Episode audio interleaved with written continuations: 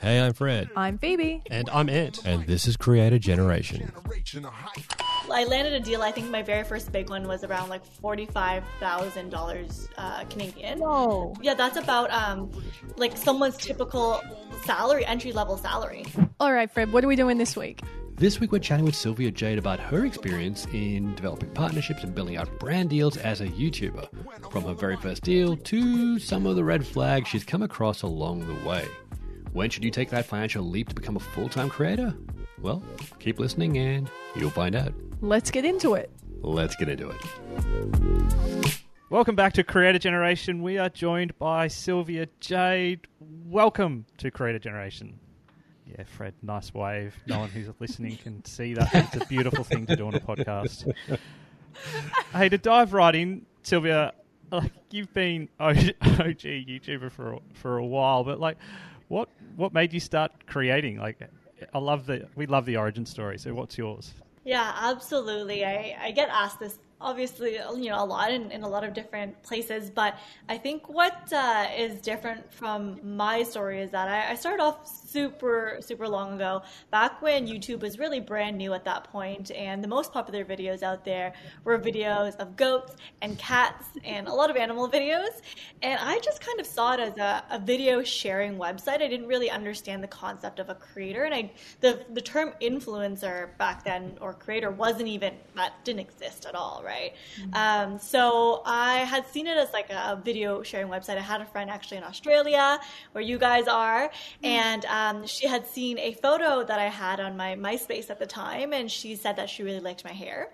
And I thought that what better way to record this video of me doing my hair on my webcam.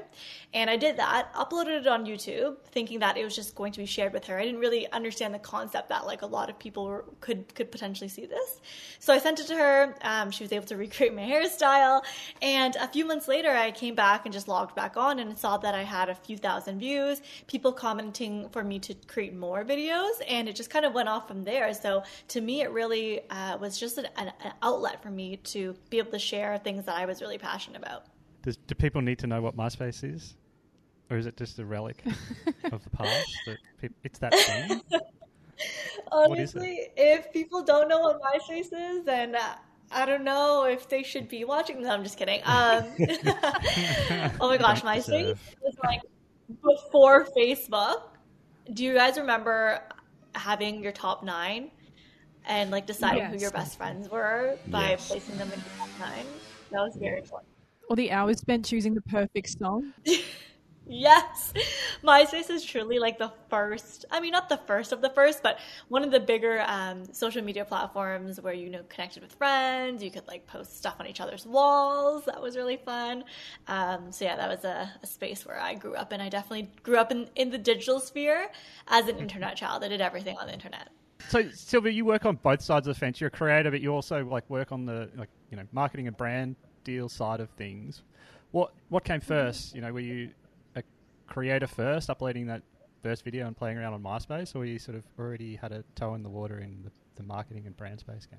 Yeah, that's um, I've never really thought of that, but I think they came at pretty similar times. I remember um, at the time when I first started really like uploading on YouTube more regularly. I was in the middle of university and um, taking marketing courses, so that decision came prior to me doing YouTube stuff. So um, I think all my interests kind of like magically aligned a little bit and I just happened to get into marketing and um, happened to be on YouTube and uh, throughout my life and throughout my entire career, they've always kind of run parallel with each other. I've always been in a space where my career has led me into digital ventures and marketing and things that have to do with content. And um, then the other side, I've always kind of like done my YouTube stuff as well. I think there was a break in time where I was also doing YouTube full time and uh, then like did some consulting for brands on the side. And then, um, yeah, I've always kind of been in and out, I guess. So in a weird way, it's, it's kind of worked together. Do you think it gives you an edge? I definitely think so. Um, just because I understand a little bit more of like the business aspect and what brands are looking for and understanding what their goals ultimately are. And I'm also friends with a lot of different creators as well who don't have a marketing background, who don't have a business background. And they often will ask me a lot of questions about things that in my in, in my mind have come like second nature to me because I, I do have that marketing background. So um, i do feel like it does provide me a little bit of an edge especially when speaking to brands. I'll be like hey like you know what are your kpis that you're looking for? Like what are the goals you're trying to achieve? Is it like brand awareness? Um, are you looking for more lower funnel stuff? And just like a bit of that marketing jargon that you know brands are familiar with i think does come in handy when speaking to them and trying to get on the same level and um, come to a solution Hey, just a quick interruption. We have the Creator Generation Discord community, and it is just for you, the creators of the world, to come hang out, connect, learn, and grow together. Hit the link and come and join us. I look forward to seeing you there. All right, let's get back to the pod. Like Sylvia, you mentioned working, like going full time as a creator. Like, what was that experience like coming from, you know, having a, a, a, I guess a real job as well as being a creator and then going full time. Like, what was that journey like? That's like always a fascinating thing, right? Like, Phoebe, Yeah. you know what it's like. So, Yeah, it's very daunting, it's terrifying. I think, yeah, similar to Phoebe's sentiment.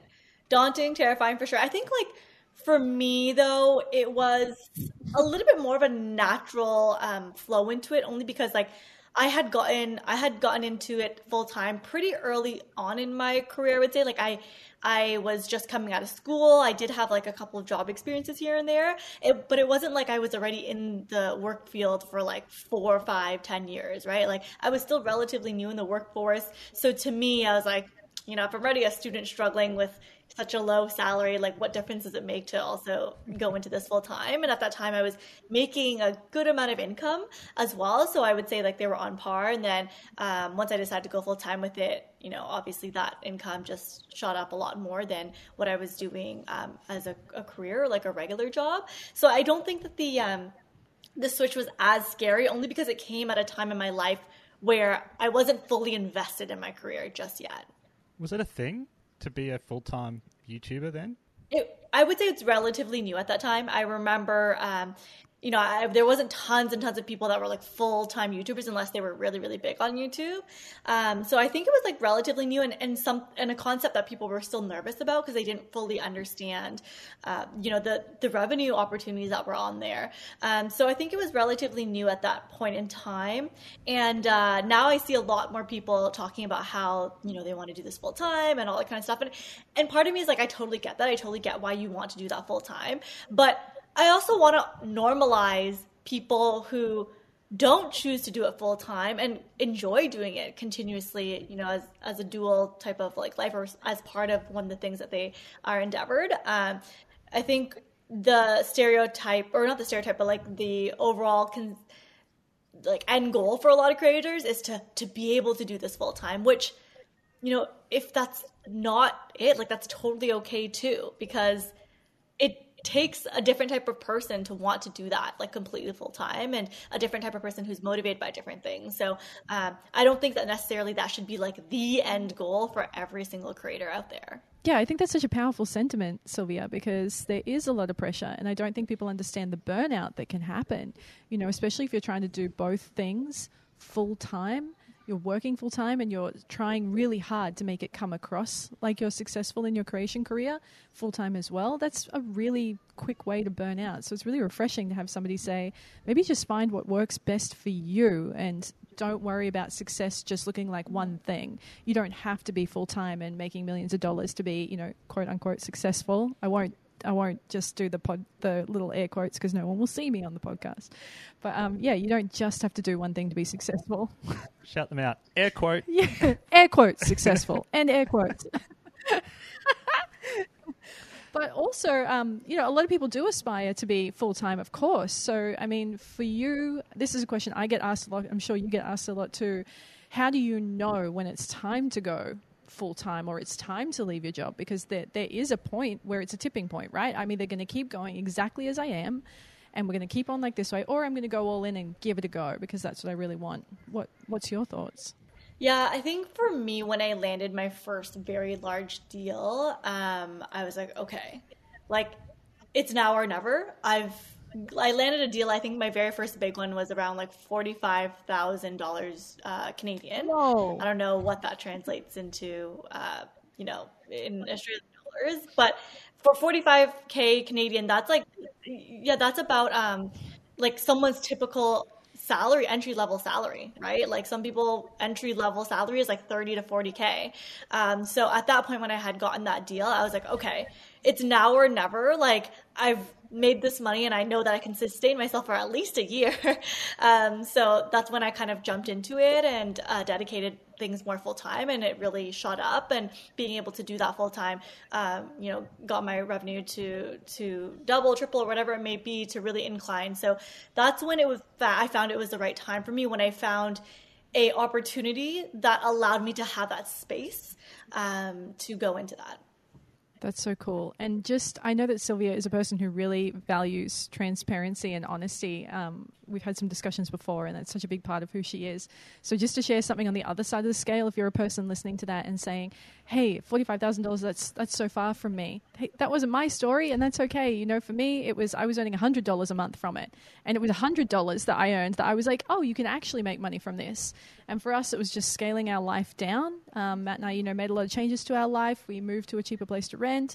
Matt had his income. We, you know, cut down all our gym memberships and all this stuff that you really don't need. And we lived a more simple life to make it work for us. So there is no one size fits all. It's just when it's right for you, it's right for you. Yeah, I love that sentiment that you shared, Phoebe, because you're totally right. Like the thing is, there's no perfect formula. Like you really just have to evaluate, like where you're at in life, what you're comfortable with. Like there's no sudden magic number. There's no magic amount of viewers. Like I, think um, that's why I always get troubled when when people are like, "Oh, when when should I do this?" It's like it's really up to to what you feel yeah. you want to commit to and, and, jump off the deep end because uh, the answer is going to be different for for every single person. Then a lot like for a lot of people, that income is determined by brand deals. Like there's a lot of money coming from brand deals. Like what what's a you know from for both of you, but Sylvia to lead off. Like what's a what's a really great brand deal? Like what does that look like in your experience? Like being involved with one. What does that feel and look like? How do you know this is the one? Yeah. Ultimately, I mean, obviously that longer term commitment is always really nice just so you like know that you're both committed to working together. And it feels more like okay we're going to go into this as a partnership and not just like a sponsored ad right? Like when you have that longer term commitment it feels like an actual partnership that you're going to like meet and think about what the content's going to look like over a span of year what you're trying to achieve over the span of the year how stories can really build up over the year. Because sometimes with just those one-off ads it's like you know it, it is very sponsored feeling which is fine. But when you have the opportunity to have a long-term partnership to be able to like have a story that you tell throughout the year that matches certain parts in your life and really like really kind of moves with you that to me is such a beautiful type of partnership um, because you're they're invested in you and you're invested in them um, and being able to make things more organic is um, you know where I strive to be with with my brand partnerships. Are you are you able to tell us like what like one of those brands that you've worked with and how that sort of came about? Because I think a lot of creators. Uh, yeah, I'm dying to know. I want an example. Because yeah, a lot of creators do get that. Like they understand. Like oh, you know, I, I want something long term. Like with it, with it, but how or what does that look like? Or but yeah, maybe if we can, you know, dig around in the hood with with one of those ones that you've done that before. It sounds sounds magical.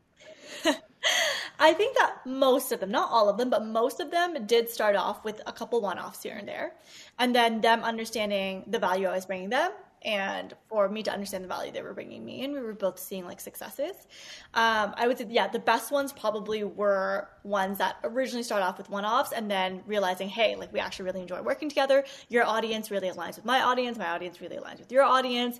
And then building that out and um, one of my favorite ones i think was i got to work with garnier which is a hair brand. And it was really nostalgic to me because when i was younger as a teenager like i used garnier fructis like that was my shampoo that green bottle was the one I always went to when I went to the store. So to be able to have this partnership with them was like, so, like little Sylvia is like, go girl, like, you know, you did it. Um, and I was able to film this really awesome like commercial with them where they used it across digital. Um, we actually like went into studio, like it was a professional shoot. I had people like zhuzhing my hair and doing my makeup and it was like all the things. Um, that was a really exciting moment for me in my career. And, um, to be able to also be in a magazine, like we did a full photo shoot and I was like in magazines all across Canada. Um, so, but that didn't come just like out of nowhere, right? Like that came because over time we built a relationship. We enjoyed working with each other one off here and there.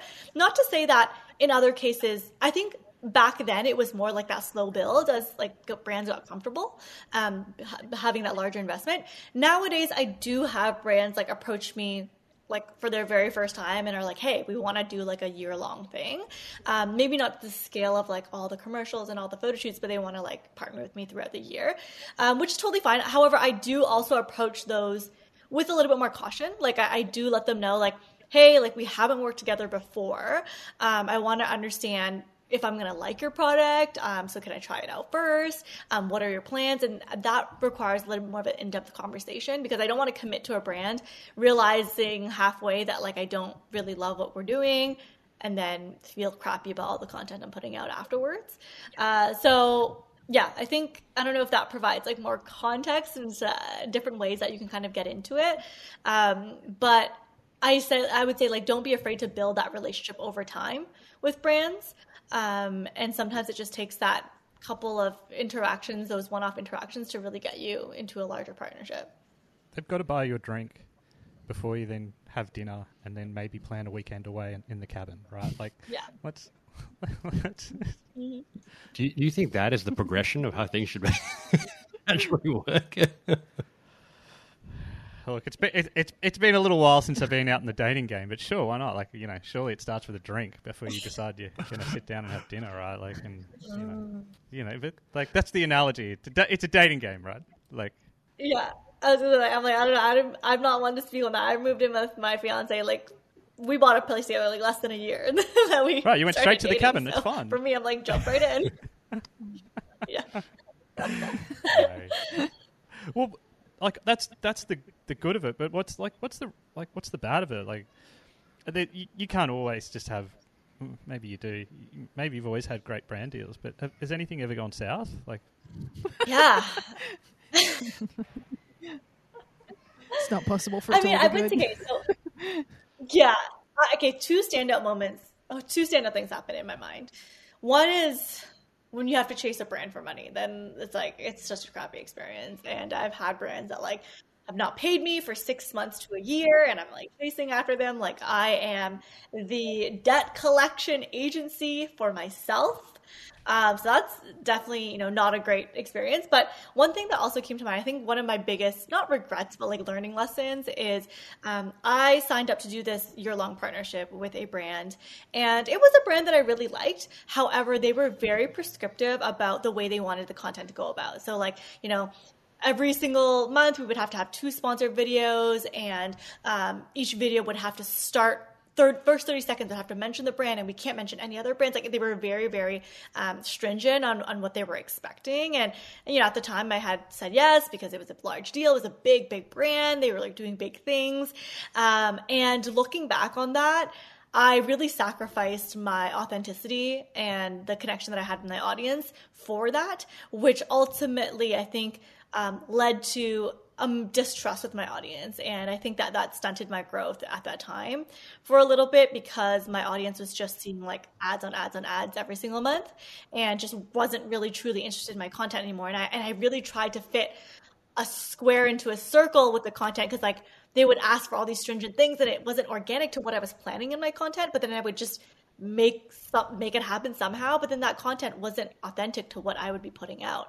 And I think that my growth suffered um, throughout that partnership. Mm, it, it is a hard one though when you think about it because sometimes these brand deals are super well, lucrative, um, and creators are like, well, where is that line? Like, what should I cross in order to do the brand deal, right? Yeah, sometimes honestly, you just don't know until you don't know until you know, unfortunately. But I would say um, when you have that gut like gut feeling, I don't know if you've ever felt that, like when you have that gut feeling where you're like uh, like yeah. hearing the terms, like going through, you're like, oh, this is going to be a tough one. This is going to be a tough one to get through. That's when usually it is probably not the best fit. And I have to admit, I've I've pushed through that gut feeling like before, and every single time, I would say it was not a good partnership. Um, looking back on it. Um, I was just thinking though when you said that, Sylvia, I had two. I've been trying to be a bit more firm in my voice because I've been in that place, same as you were saying, that you take things on because you know you need the content, you need this, you need that.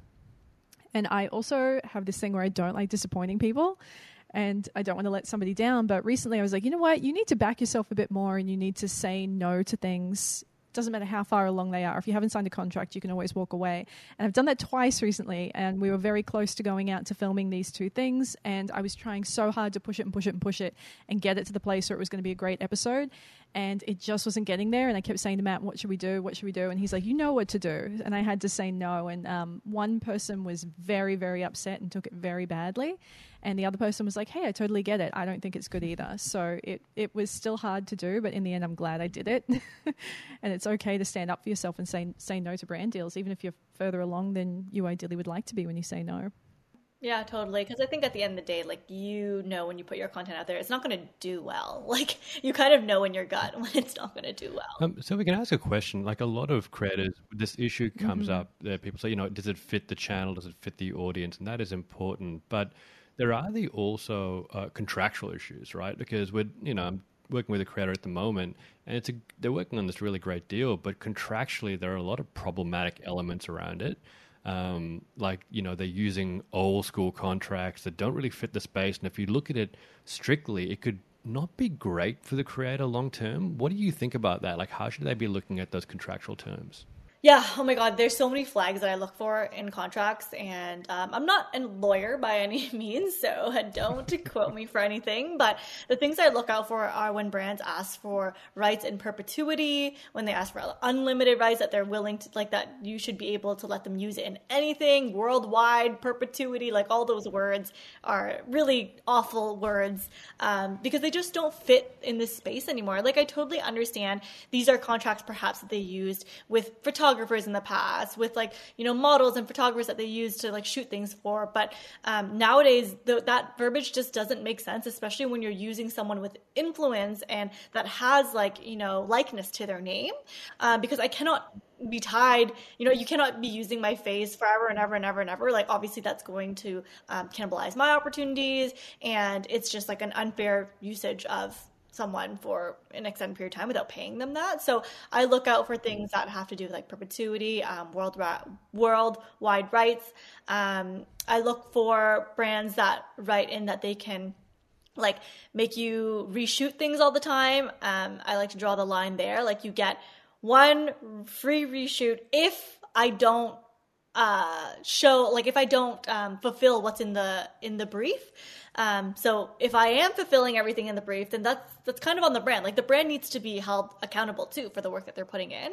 Um, so that's that also gets brands to ensure that their brief is like crystal clear and they know what they want because they can't just be changing their mind all the time um, when you are having someone invest their, their time and their effort and their money into creating content for you. So there's definitely a lot of key terms that i look out for and um, i'm not afraid to call that out and i always will call that call that out and like nine times out of ten the brands are okay to change that. That's such a good point about calling it out because you know I saw on another contract uh, with the creators and they were a little bit umming and ahhing about it. This clause was basically saying that you can't compete with you can't sort of it's a non-compete clause. So they basically said you can't do anything for our competitors going forward. And looking at this brand, like everyone on the planet is, their competitor. They're, they're, they're so big. Um, and, you know, the, the, creator was weighing it up and saying, oh, should I sign it anyway? And, you know, it was like, this is a really bad clause to sign. You've got to watch out for these kind of things, right? So there's a lot of, um, some of them are just saying, hey, don't worry about it, or they just pretty much sign anything. But there should be some more oversight, shouldn't there? Yeah, absolutely. And, and, one thing I would say is that don't be afraid to speak up because a lot of the times the people that are sending you this contract aren't the ones making the contract. Like they were get, given it to them by their legal department. They probably don't even know what it says in there. So like it's okay for you to like speak up because those people probably don't even know what's in there. And um, to that point about the competitor space, honestly, I feel like brands are getting better at understanding this and especially in the beauty space because you know, with beauty, there's so many products. So like, if you're asking me to be, uh, to not work with competitors, like that's 100% of my revenue, right? Like it's just not possible. Um, if you're saying, hey, like I'm a beauty brand, you can't work with any of my competitors, that's the entire beauty community. Um, so brands are getting a little bit more educated on that. I, and I do take the time to just educate the brand on, on letting them know like, hey, you know, um, it's just not realistic for my audience to even believe that I only use your brand. So I like to use that angle too, so they understand like I'm just trying to come from an authenticity point of view. So yeah, I'm like, do you really believe that my audience is gonna believe that I only use your brand for my entire beauty routine? Like, no, like the, is that how you use your cosmetics? Like, absolutely not, right? So um, just giving that like more realistic angle and tying it back to that authenticity. I think um, from experience and talking to other creators as well, a lot of the hesitation, no, a lot of the reason why you sign these contracts that have these clauses that you don't really want to do is fear, right? You're afraid of losing the job. Even if it's an unpaid job, you're afraid that you're going to lose the opportunity and what that could bring for you. Um, and that was something I experienced recently. Um, I was negotiating a contract that had some really bad terms in it, and I was getting to the point where I was like, oh, you know, we haven't been able to travel in so long. Everything we do is around travel. Maybe I should just sign it. I was right there. And I spoke to a friend of mine who works in PR, and he was like, he's like, you are not you're acting out of fear and you're not acting from a place of leverage. I was like, I have no leverage. They can just pass me over and choose somebody else. And he's like, wrong. This trip is happening and it's happening in a couple of weeks. They do not have time to find somebody else to get them approved by the client, blah, blah, blah, blah. You have more power than you think. So you stick to your guns. You tell them you're not signing it with that stuff in there and they will make it happen. And he was right and they did. so mm-hmm. operating from that place of fear can, can limit you. It can really limit you. And you have to see your value, see your time, all the things you were saying you do Sylvia. You know, oh gosh, it's just so much time that we put into things as creators, and we often don't value that hour to hour time that it takes us to do things. So don't don't be afraid because you and your time are valuable. Yeah, I, I love the point that you made about. Um, you know, oh, am I disposable or, you know, am I, can I be easily replaced by someone? And I think like, okay, in some cases, like if you are bad to work with, then yeah, absolutely. Like there is someone else out there that is going to take your spot. But if you are generally pleasant to work with you're right. Like it does take like the brand takes time to approve the people that they want to work with and it's not just an easy decision right? Like especially when it comes to bigger yeah. brands they've done so much vetting they've like gone through the process and they've chosen you specifically for a reason whether it's for your yes. content that they like maybe it's your audience that they really are interested in. So just like keeping that in mind um, i think is important. So i'm glad you brought that up phoebe. I wanted to I want to ask because like I think generally in the broader community of, of everybody in the world, they don't understand how this all happens. And even a lot of creators, they have no idea. Like, they're like, I want to work with brands. Why can't I? Or how can I? And then a lot of people, as you would have been asked many, many times, both you and Phoebe, plus myself and Fred and everyone else who works in this space, like, how do creators make money? Like, how does this come about? Like, how are brands reaching out, interacting with creators? Like, and how are creators finding and getting these opportunities? Yeah, I mean, I am, whenever I get asked this question, I always feel a little bit bad because um, I am guilty of, I don't, I don't really pitch brands that much because I am honestly just lazy and busy to be quite honest with you um, so i probably could do a lot more if i actually pitched brands but i do i think it depends on your space too um, from the creators that other creators that I've spoken to, um, you know, them going out to pitch brands, they may might win like one out of ten, so not as high of a win ratio than it, than the brands incoming to them. I think it also depends like where you are, you know, in your career and, and where you are in your like tra- trajectory as being a creator. So again, there's not one right answer. I think that depending on the industry, even depending on your like location, like whether you're in Canada, the US, Australia, whatever it may be, I think the market's a little bit different as well.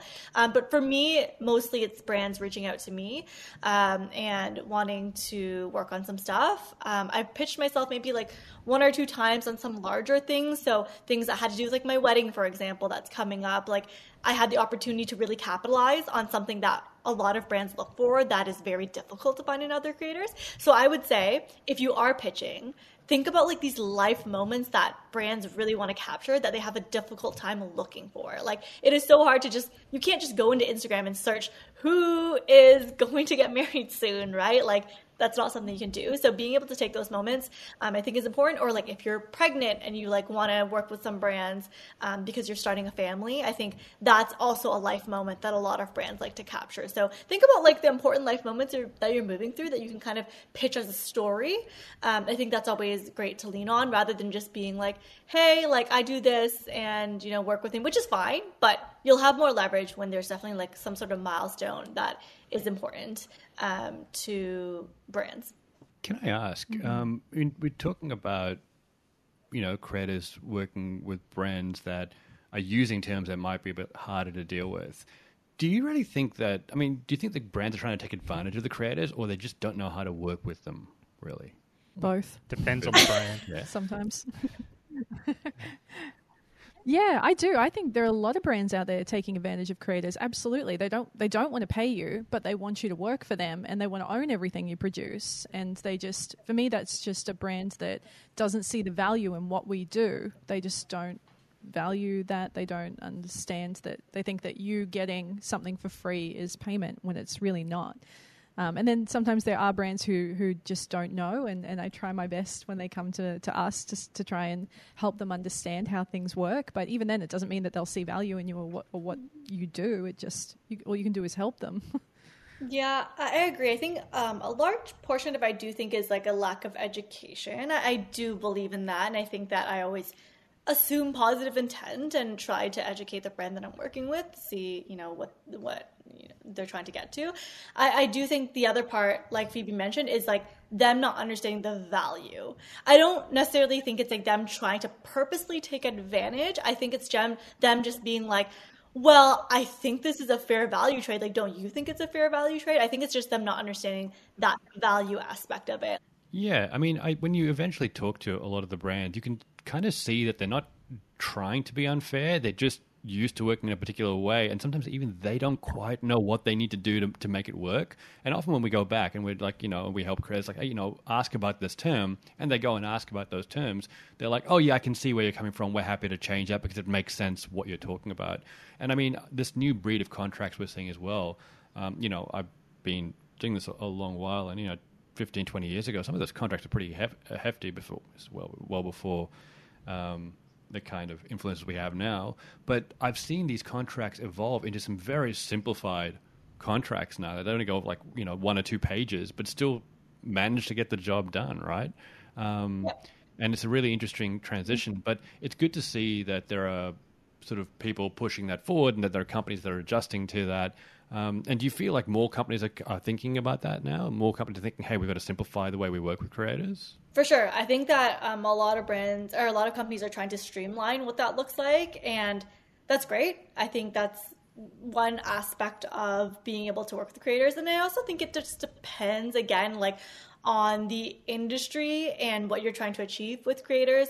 Um, I think with YouTube, it is a little bit harder, in my opinion, to work on platforms only because, like, when I think about my rates when it comes to YouTube, like, it's so dependent on so many things. Like, it really is dependent on um, what the concept of the video really is because some videos might take a lot more effort to film than others and a lot more time like what some video can some videos can take me one hour to edit. Other videos can take me like five hours to edit. And those are all the things i keep in mind when i'm pricing out a youtube video. So while platforms i think have been great for me when it comes to like photo content like instagram content because it's a little bit more transactional in the fact that i have a flat fee for the most part. With youtube because i don't really approach it with a flat fee um, i think the platform aspect is a little bit difficult still. So I think brands are or companies are getting there and, and trying to simplify it, but there is still a lot of nuances because at the end of the day, it's humans working with humans, right? Like they're it's a brand working with a human brand, and there's always going to be some sort of like human negotiation negotiation and human element to it. And as as that obviously progresses, you know, creators will hopefully find it a bit easier to deal with, but they should still look at being smart, and they shouldn't feel like they can't say anything because sometimes you know even the brands want them to say something like say tell us what it's going to take to make this work for you, right?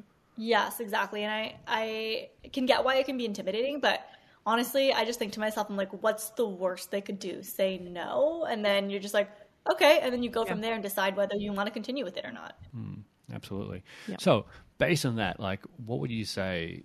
Well, could you give us some general tips for creators in, in this space uh, approaching brands? You know, there are some tricky elements to it too. What would you say is, is the best approach to a contract then for a creator?